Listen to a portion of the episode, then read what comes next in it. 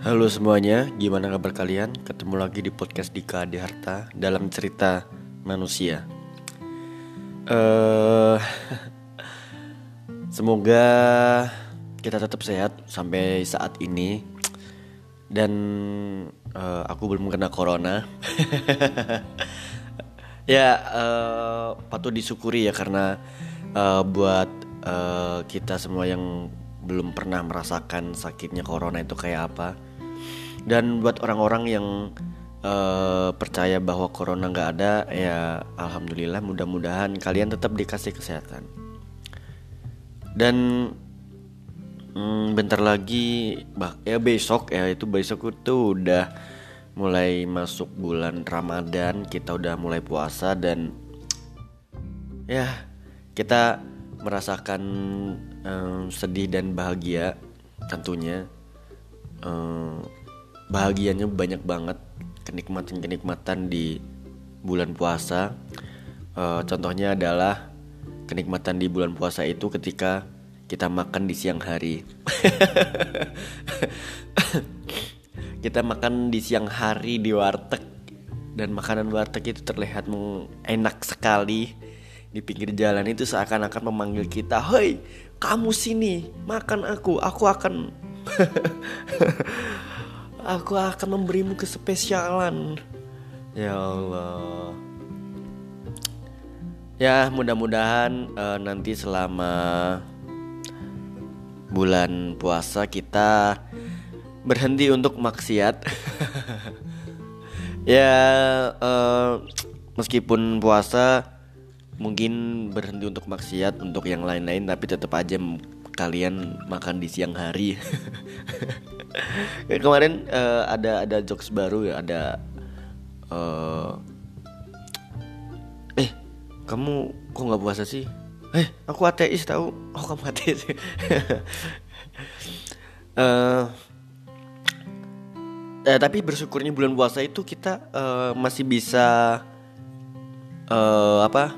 Kita kayak masih bisa buka puasa bareng. Terus kita masih bisa buka puasa di luar. Kayak pemerintah itu memberikan kelonggaran buat kita eh, untuk menjalankan aktivitas seperti biasa. Tapi tetap aja ya di restoran kayak gitu, di tempat-tempat makan, di tempat nongkrong dibatasin cuman kalau nggak salah kapasitas eh, kapasitas itu 50% dan itu eh, kita wajib bersyukur karena masih bisa ngumpul ya nanti sama teman-temannya buat buka puasa. Eh ini uh rada seneng sih. Tapi kesedihan yang benar-benar mendalam adalah eh, buat orang-orang yang nggak bisa pulang kampung. Eh bukan pulang kampung, nggak bisa mudik. Mungkin kalau misalkan kita pulang kampung boleh kali ya. Dulu kan eh, Jokowi bilang eh, kita dilarang mudik tapi kalau pulang kampung tuh diperbolehkan ya mungkin eh, menurut Pak Jokowi dua hal itu adalah eh, hal yang benar-benar berbeda gitu ya mudik sama pulang kampung. Kalau dipikir memang iya sih mudik itu dilaksanakan setelah eh, Ramadan selesai dan Idul Fitri mereka pada mudik dan merayakan Idul Fitri di eh, kampung halaman. Nah kalau pulang kampung beliau itu dulu bilang pulang kampung itu belum tentu pas lebaran. Jadi pulang kampung itu eh, kalau misalkan di ada hajat di rumahnya pulang. Atau kangen sama keluarganya pulang. Di hari-hari apa aja gitu. Tapi nggak tahu ya kalau misalkan kita pulang kampung di pas lebaran gitu gimana? Kayaknya nggak nggak apa-apa kali ya. Nanti kalau kita pulang kampung terus eh mau ke mana? Mudik ya? Enggak pak. Saya mau pulang kampung pak. Oh, ya udah silahkan gitu ya nggak tahu lah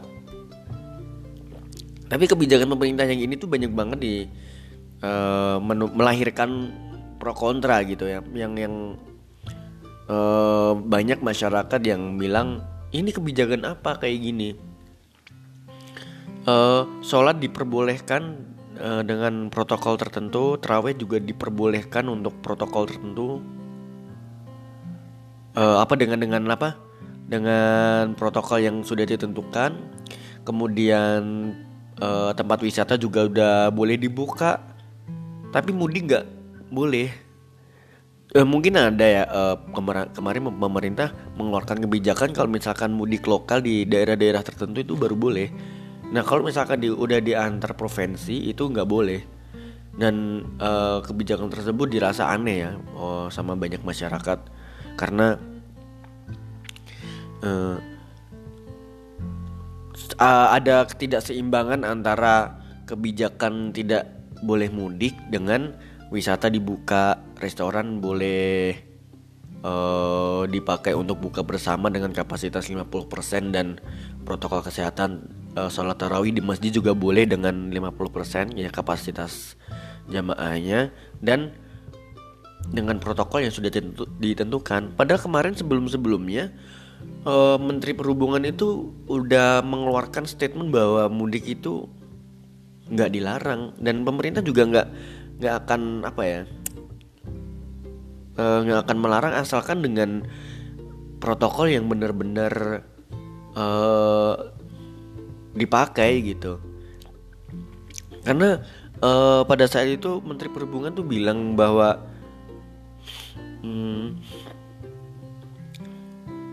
masyarakat itu uh, tingkat kepercayaan uh, terhadap corona maksudnya tingkat kepercayaan sembuhnya tuh udah udah mulai tinggi karena uh, adanya vaksin kemarin kan udah berapa juta berapa belas juta orang itu udah divaksin dan mereka sudah percaya bahwa udah divaksin mereka nggak akan kenapa kenapa tapi kan uh, harus tetap aja pakai protokol kesehatan yang sudah ditentukan gitu. Makanya nggak tahu pemerintah itu harus gimana lagi ngeluarin kebijakannya bingung juga. Dan setelah mengeluarkan kebijakan kayak gitu uh, kemarin uh, dari pemerintah menteri apa ya? Lupa kemarin.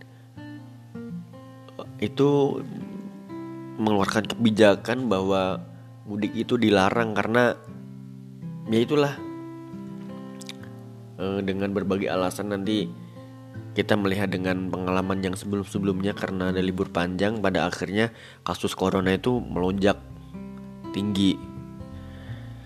Um, dan gimana ya? Bingung juga sih ya. Uh, yang benar tuh gimana? Kemarin dokter Tita uh, dokter Tirta juga bilang kalau tolong pemerintah itu kalau ngeluarin kebijakan tuh tolong yang uh, seimbang karena banyak menuai uh, permasalahan di tengah-tengah masyarakat. Karena ya itu tadi uh, restoran boleh dipakai untuk bukber dengan kapasitas 50% dan dengan protokol kesehatan dan sholat taraweh berjamaah juga sama kayak gitu. Jadi banyak menuai pro kontra. Hmm, ya ya tahu ya yang sebenarnya terusnya gimana. Tapi kalau menurutku sih uh, seharusnya uh, masyarakat itu uh, diperbolehkan mudik aja gitu. Tapi dengan protokol kesehatan kayak misalkan lagi di kereta. Nah di kereta itu nanti dikasih kapasitas paling banyak kapasitasnya 50% orang gitu. Terus di bis juga sama dan harus benar-benar melalui check up medikal gitu. Dan pokoknya semuanya diperketat lagi protokolnya sehingga itu bisa menekan uh, kasus baru. Harusnya aku sih mikirnya kayak gitu sih. Harusnya diperbolehin aja kalau misalkan kita diperbolehkan uh, buka bersama di restoran dengan kapasitas 50% dan juga kita boleh uh, sholat berjamaah di masjid dengan kapasitas 50% dan juga protokol kesehatan harusnya sih bisa aja mudik gitu kan. Tapi nggak tahu juga ya pemerintah itu harusnya gimana. Uh, sekarang ini uh, banyak regulasi yang dikeluarkan dari pemerintah itu yang dirasa banyak masyarakat uh, kayak ngeluarin kebijakan tapi nggak seimbang terus informasinya sering kali berubah-berubah. Ya kalau misalkan berubah-berubah sih wajar ya. Uh, karena kita dengan uh, saat ini tuh kita lagi dalam kondisi yang nggak pasti. Ya jelas banget uh, pasti pemerintah mengeluarkan kebijakan-kebijakan yang bergonta-ganti kayak gitu. Ya, kita sebagai masyarakat uh, tinggal mengkritik aja kebijakan-kebijakannya. Eh, nggak uh, tahu ya, misalkan kita uh, ngomongin gitu. nggak tahu ya uh, antara yang benar itu pemerintahan atau memang masyarakat yang inginnya itu seperti apa gitu dan apakah memang benar kritikan uh, dari masyarakat itu bakal merubah sesuatu dari pemerintah gitu? Karena uh, sekarang ini keputusan semuanya ada di tangan pemerintah gitu. Dan nggak tahu lagi ya. Terus zaman sekarang apalagi pandemi gini perang-perang ideologi tuh kayak udah gila banget di Twitter ya uh, orang-orang yang uh, eh, SJW di Twitter tuh banyak banget. Di Twitter tuh nggak tahu orang di Twitter itu memang bener-bener orang pinter atau emang uh, orang-orang yang sok pinter gitu. Nggak ada yang tahu ya. Karena uh, mereka itu merasa kayak memperjuangkan sebuah keadilan gitu ya. Sehingga uh, banyak orang yang kayak merasa uh, benar gitu dengan apa yang mereka lihat tanpa mempunyai data yang kuat dan juga mempunyai knowledge yang benar-benar cukup. Uh, kayak uh, para pendukung Jokowi dan bukan pendukung Jokowi itu kayak mereka adu benar-benar adu kebenaran. Mereka saling membeda-bedakan saling mengadu data.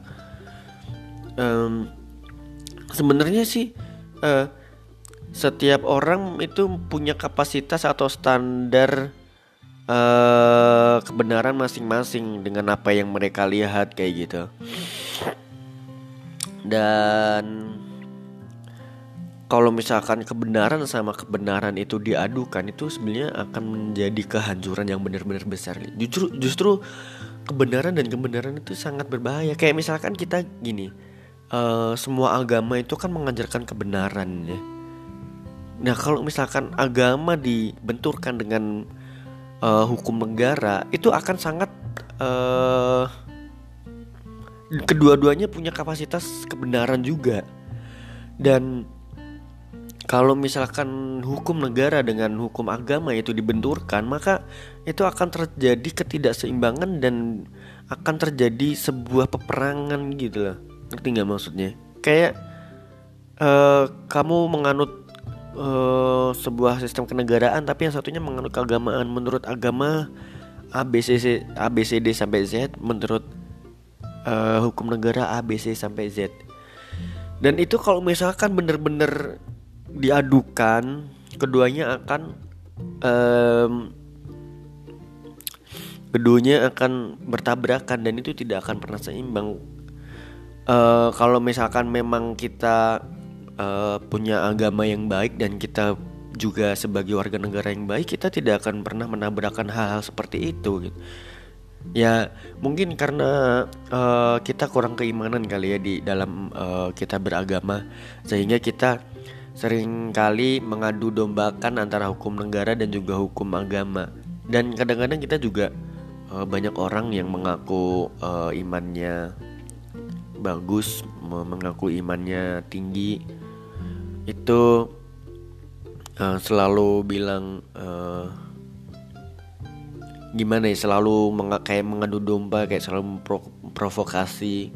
Begitu juga eh, orang-orang uh, yang tidak paham dengan agama yang kayak uh, bilang kita itu negara demokrasi kita negara pancasila seharusnya kita patuh terhadap hukum-hukum negara. Ya memang kalau aku pribadi uh, orang yang beragama gitu juga sebagai orang yang beragama aku paham mencoba untuk memahami uh, dan mematuhi hukum-hukum agama dan juga hukum dan juga hukum-hukum uh, kenegaraan gitu. Karena kedua hal tersebut tidak ada yang salah. Jangan mentang-mentang karena kita negara demokrasi terus kita mudah mengkritik pemerintah mudah mengkritik kelompok-kelompok lain. Uh, kita juga ketika mengkritik ada batasannya juga. Kenapa itu harus dikritik? Ya uh, ada berbagai faktor untuk kita kritik gitu. Bukan hanya kita melihat langsung kita kata-katain gitu. Ya enggak enggak kayak gitu caranya. Tapi banyak banyak kok banyak banget perpecahan-perpecahan yang diakibatkan karena uh, ulah masyarakat negara tersebut sendiri gitu. Sehingga hmm, dalam menentukan kebenaran orang-orang yang ben, mungkin orang-orang yang paham itu akan kebingungan ini sebenarnya yang paham itu gimana? gitu. Eh yang yang benar-benar yang benar-benar benar itu gimana? Jadi uh, untuk memahami hal kayak gitu masyarakat akan bingung gitu. A apalagi kayak berita di uh, media yang sering kali tersebar itu eh jelas lah kalian pasti tahu ya uh, antara agama dan juga tentang pemerintahan itu selalu kontra. Dan bahkan agama dengan agama yang satu agama sendiri itu pun uh, sering kali kontra ya um, uh, umatnya gitu. Dan uh, buat masyarakat yang skeptis terhadap hal-hal uh, tersebut itu akan kebingungan ini sebenarnya yang benar tuh yang gimana. Memang kita kalau uh, ngobrolin tentang agama itu kita bakalan kembali ke Tuhan sih. Secara teologi seperti itu, kita uh, semua kebenaran kebenaran itu hanya ada di tangan Tuhan. Tapi kan uh, memang iya, tapi um, standar manusia juga manusia mempunyai kebenaran masing-masing dalam menjalankan hal-hal tersebut. Tapi pokoknya sedih sih kalau misalkan kayak kita sering mengadu domba kebenaran gitu.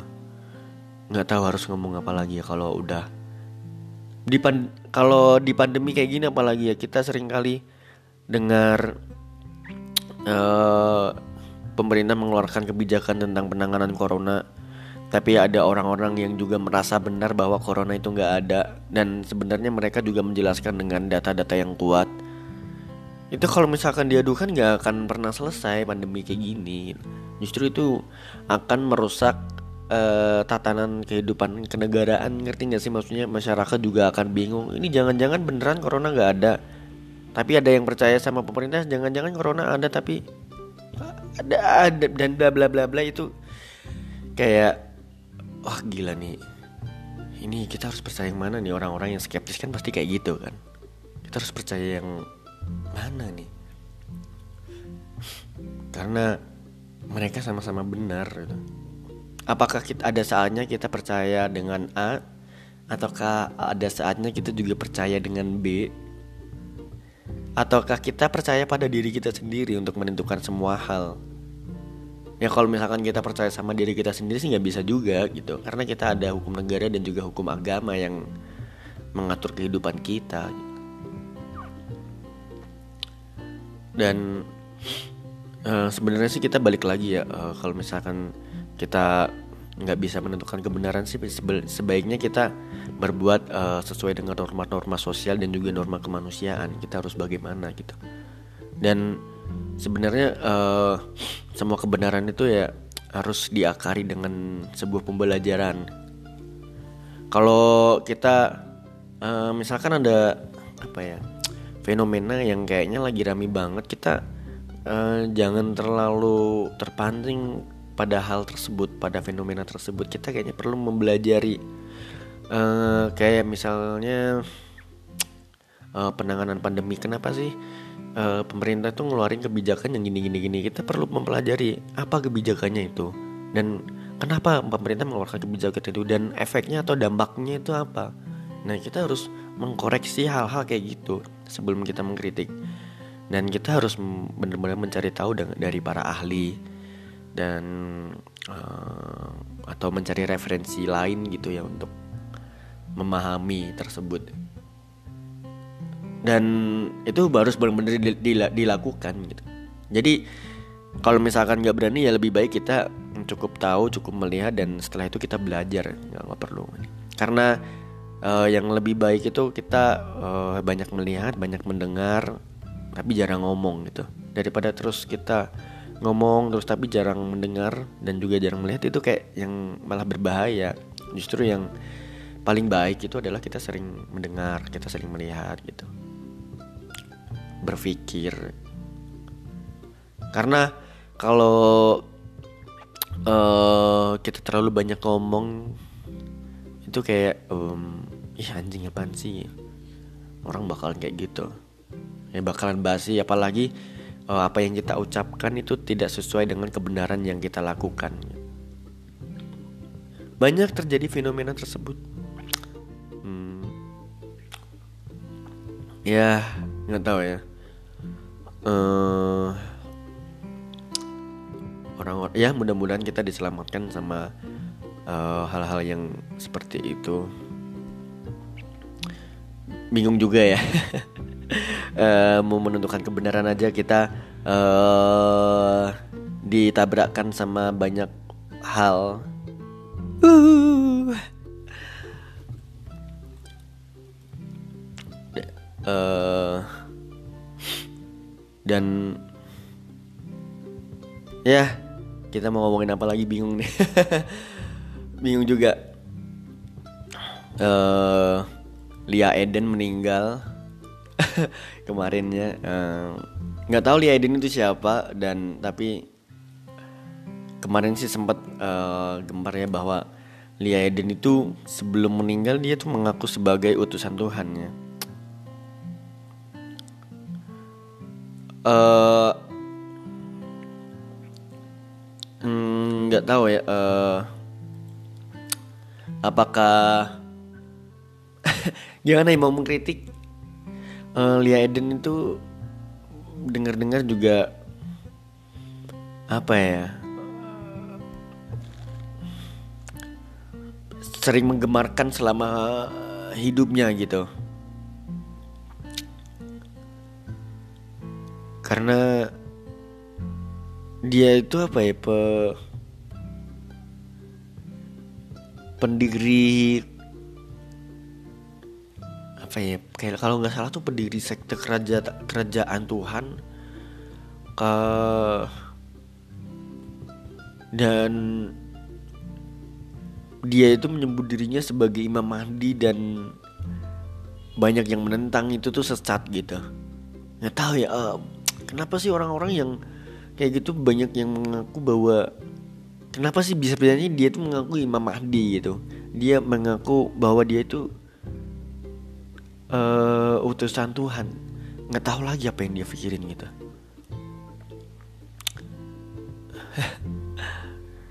Dan kalau misalnya emang dia mengaku ini kan harusnya ditujukan dengan data-data dari Tuhan dong. Dia menunjukkan hal kayak gitu ke masyarakat juga akhirnya dijebloskan ke penjara kan kemarin. ya kita doakan aja semoga uh, Lia Eden hmm, masuk surga. Amin. Uh, luar biasa banget emang sih ya kayak gitu tuh yang uh, mungkin bisa nyangkut uh, apa nyangkut apa uh, yang kayak gitu yang mungkin dia itu merasa benar padahal itu melanggar sebuah norma mungkin norma keagamaan norma kemasyarakatan dengan hal-hal apa yang dia anggap benar gitu itu sebenarnya malah satu hal yang salah gitu. Terus uh, bencana di mana-mana ya.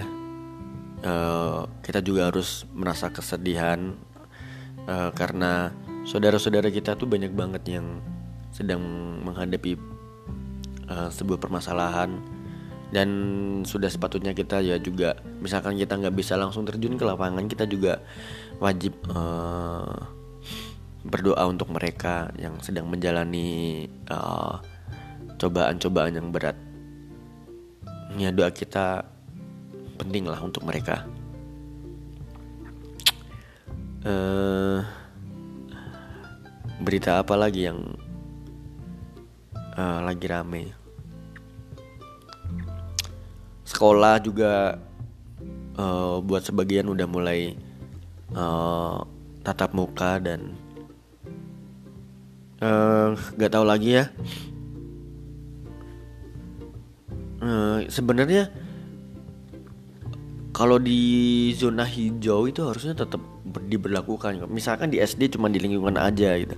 Dengan kita dikurangin. Tapi kemarin sempat dengar sih uh, yang yang udah mulai uh, tatap muka dengan peraturan adalah mereka maksimal masuk itu tiga jam dan uh, untuk aktivitas-aktivitas siswa ada beberapa yang benar-benar harus dikurangin kayak olahraga ekstrakurikuler nggak ada gitu. Itu yang dikurangin. Sebenarnya yang uh, intinya sekolah itu kan kita kayak uh, di kelas abis itu kita dikasih pengetahuan pengetahuan pengetahuan dijelaskan semuanya udah beres. Kayaknya perlunya itu doang sih emang. Jadi kayaknya mungkin beberapa untuk beberapa sekolahan udah benar ya yang uh, udah mereka lakukan. Tinggal mengevaluasi lagi gitu uh,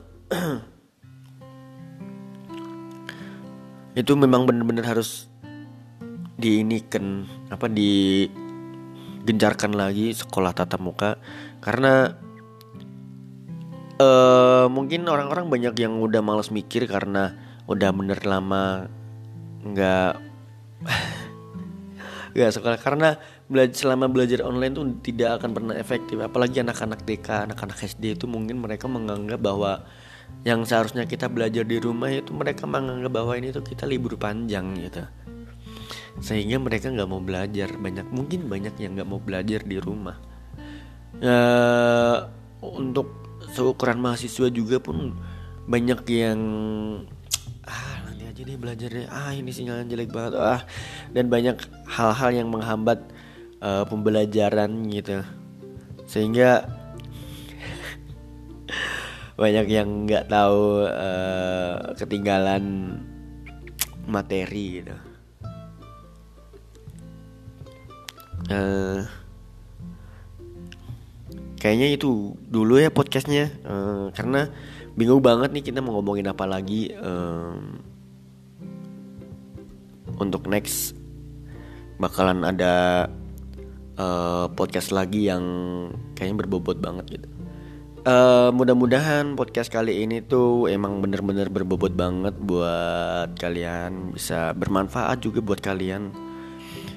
Oh ya, tapi kalau ngomongin uh, podcast juga gitu kita kayak uh, aku uh, mudah-mudahan sih podcast ini bermanfaat gitu karena kan zaman sekarang itu banyak media yang bener-bener nggak bermanfaat gitu kayak konten konten-konten keluarga konten-konten pamer kekayaan gitu tukaran main ke rumah terus review rumah bagus review jam mewah review tas mewah. Ah itu apa? Tai lah semuanya.